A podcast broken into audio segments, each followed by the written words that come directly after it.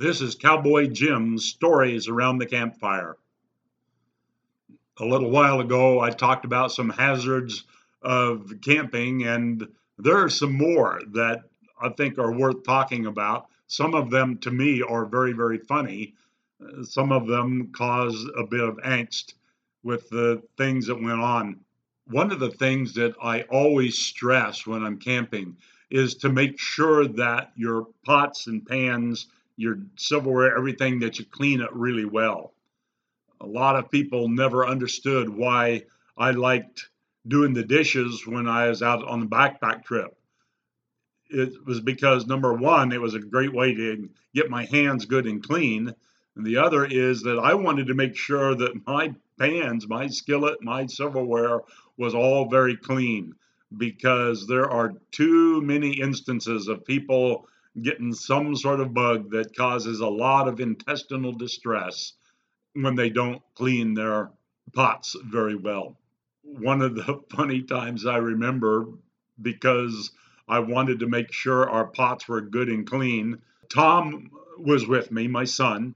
We had been on a we'd been on a rafting trip on the Youghiogheny River in western Pennsylvania, and we were camped at a campground up above Ohiopyle it, it had been a good trip. It, a lot of good things. We'd been backpacking first, and then the rafting trip. And we're sitting there, and it was Tom's turn to do the dishes. He was in my food group. I told him in no uncertain terms, being the dad and everything else, we had a little skillet there that looked kind of dirty and gungy and and I don't know what brought it about, especially, but I really said, okay, Tom, uh, I, I was going to go off and do something else. And said, when I come back, I really want that that skillet absolutely clean, and I want that black all off of it. Now the black was on the bottom where we'd been using it many times, and it was dirty, and I'd wanted to have it good and clean. So I went away, and I came back a little bit later and Tom was just finishing up with the scrubbing of the skillet. I was surprised it had taken him that long, but he was looking pretty satisfied. And he showed me the skillet, and there it was bright silver pan. And the black was gone where I'd said the problem was the black was also gone on the inside. It was a Teflon skillet, and he had taken a, a scrubber and he had scrubbed the whole thing using it, and he'd taken off all the Teflon as well. I could not believe it. At first, I think I was upset, thinking he was just trying to be smart or funny. And then it dawned on me that he had taken me at my word. I wanted all the black off of that skillet.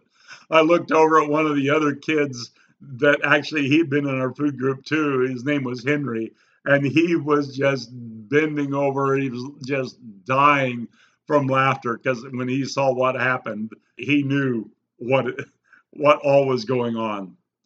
So Tom did get all the black off.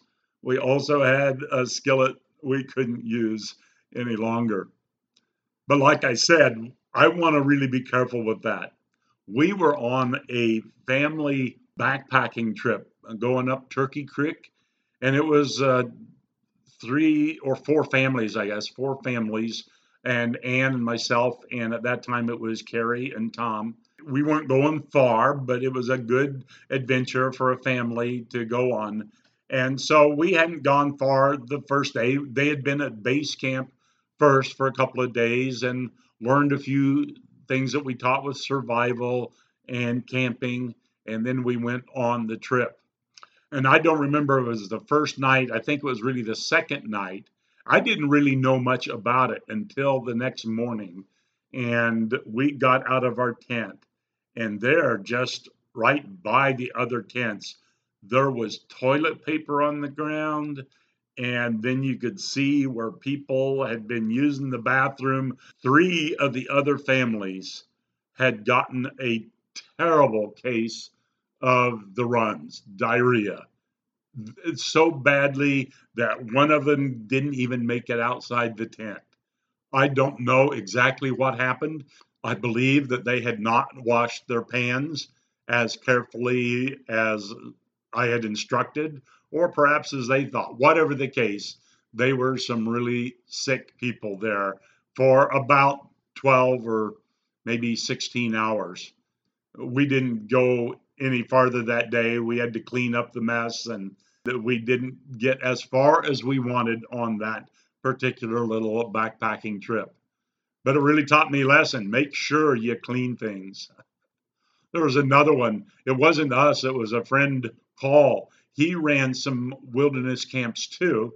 And he was up by Four Mile Lake one time with a group of campers. And these campers, what he was doing was mostly from inner city kids in Denver. And it was a little different sort of a camp, but they had backpacked up there. I do think that maybe Paul used horses to carry some of the stuff, but they got up there and instead of going to another campsite like we would do, we would usually stay at a place just one night and then keep going. They stayed there for three days, Paul told me, and they did stuff each day from there.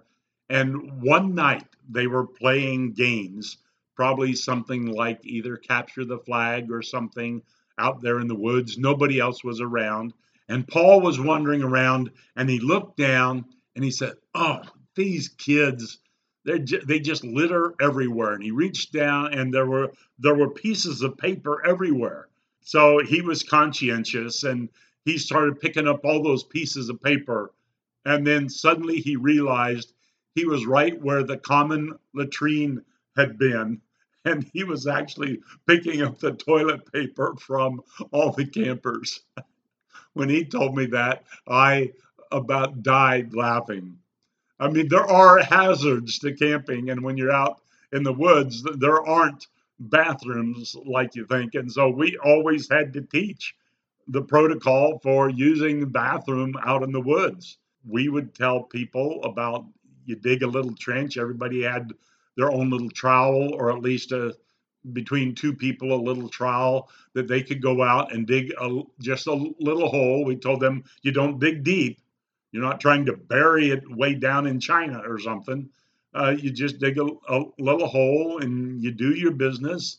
You bury your toilet paper. If it's really wet and rainy weather, you can burn that toilet paper. But if it's dry, you can't do that. And then you cover it back up, and it will it will quickly break down and will just enrich the soil.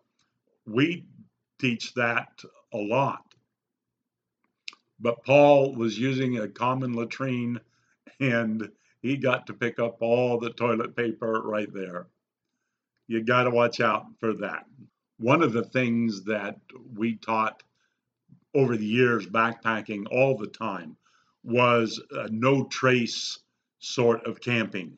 What that means is you try to have as little impact on the environment as possible. And I know that there are those who are purists and they say, well, we won't even do a fire or anything like that.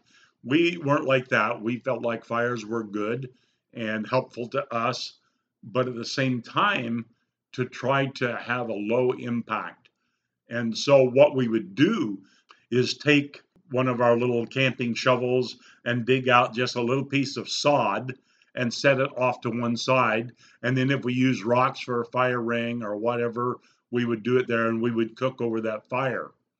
I would uh, especially play a game with it, and I would have the campers, I would usually have one fire that I did stuff by.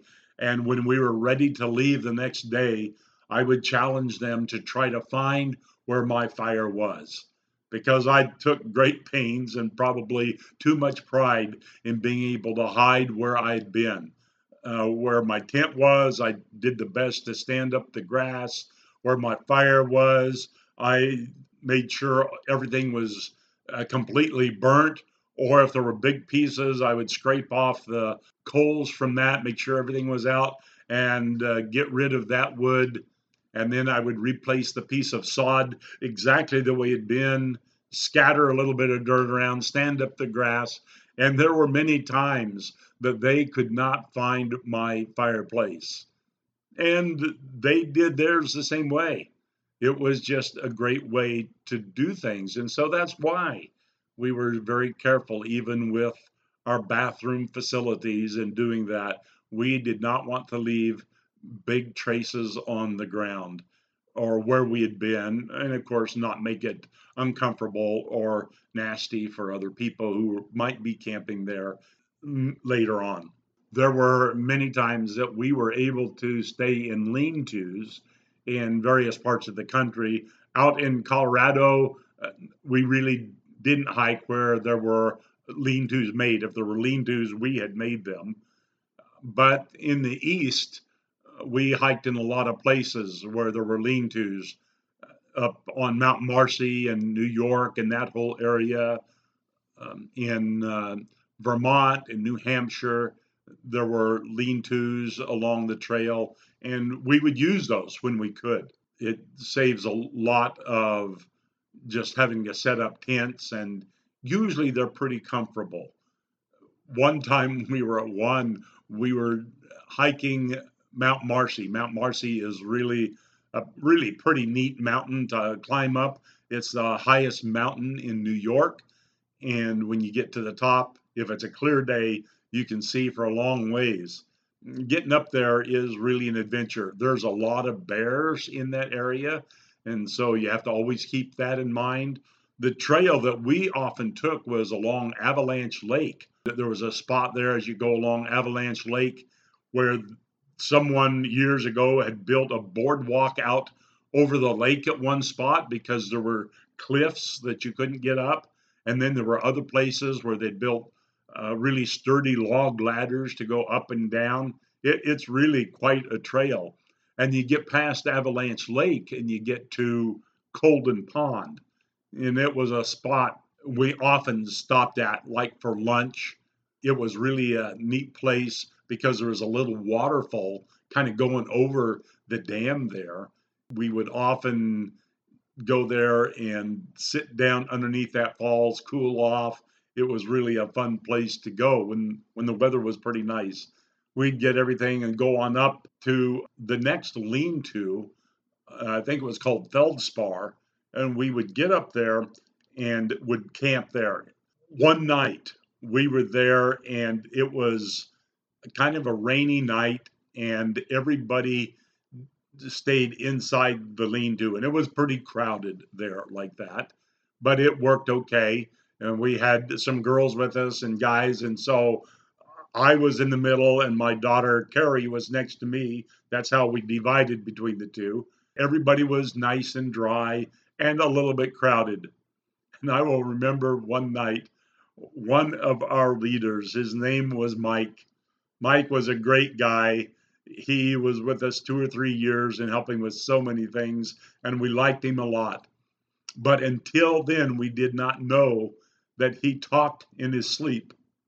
And that night, suddenly, in the loudest voice you can imagine, here's Mike, and he kind of sits up in a sleeping bag and he starts saying, Well, we went to uh, Avalanche Lake and then on to Colden Pond we turned there and went up to Feldspar, and then he just laid down and went back to sleep.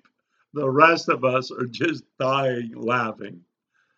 I don't know if we will ever forget Mike's big documentary of the trip that he had no idea that he was doing. My son Tom was telling me again the other day about a time that they were with some friends it was just going to be just oh i think four or five of them on a backpack trip down west virginia area. They were going and suddenly right at the end there were a whole lot more of their friends wanted to go. And and so they let them all go. And one night they they got to a a lean-to and it was like super crowded. He said everybody was so tight you couldn't even really turn over but he and his friend Josh laid there, and everybody's complaining about how tight they are and they can't turn over. And he and Josh acted like they had room between them and they were like playing a chess game and the chessboard was set up and they're just pretending to do that and talking like that. And it was kind of dark and nobody could see. And he said everybody else was hollering at them and yelling at them and saying, We don't have room to move. You guys have to get closer together. You can't have room for a game. And he and Josh Davidson just kept playing their pretend game. They had no more room at all, but they just pretended like they did. I was at one lean to on a trip we had. We were going up part of the long trail, or no, we were in Vermont at that point. We got there and we were setting things up, and I was trying to just rest. And I realized there'd been a lot of porcupines around.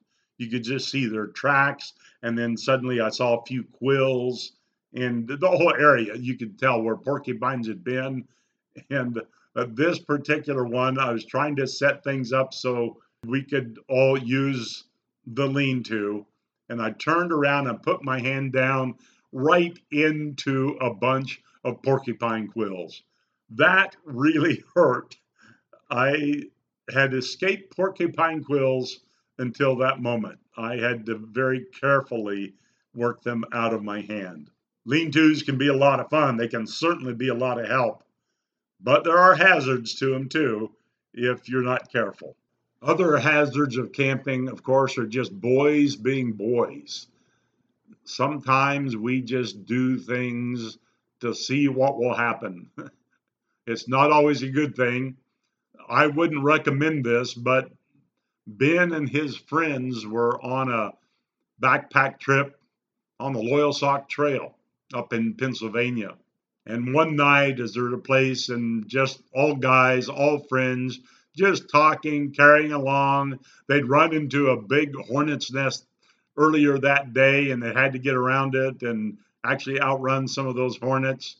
They got to a place and they had a nice campfire set up. And they get to talking, and like boys would do, started wondering, I wonder what would happen if we threw this lighter into the fire.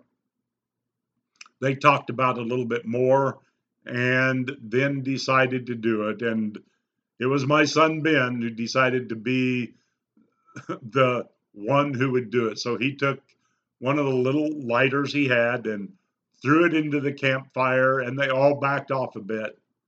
And he told me later, he said it was the biggest, loudest explosion you can imagine. It sent fire flying everywhere. Fortunately, it was not a super dry area and they could put everything out. It was loud and they realized that was probably a little bit dangerous. So they didn't do it again. And I just thought I'd mention that one because hazards of camping sometimes can just boys being boys. We've been places where the wind was blowing so bad on the campground. I always used to wonder when you bought a new tent why it had extra rope with it until we got to that one campground up in British Columbia. Wind was blowing so hard that I actually used those ropes to hold down the tent for that night. We only stayed there one night. It would have been really difficult to stay there for a, for a long time. there are a lot of different hazards of camping, aren't there? Well, that's enough about hazards of camping, at least for right now. There's probably more that will come in another month or two. For right now, this is Cowboy Jim's Stories Around the Campfire. I'll see you next time.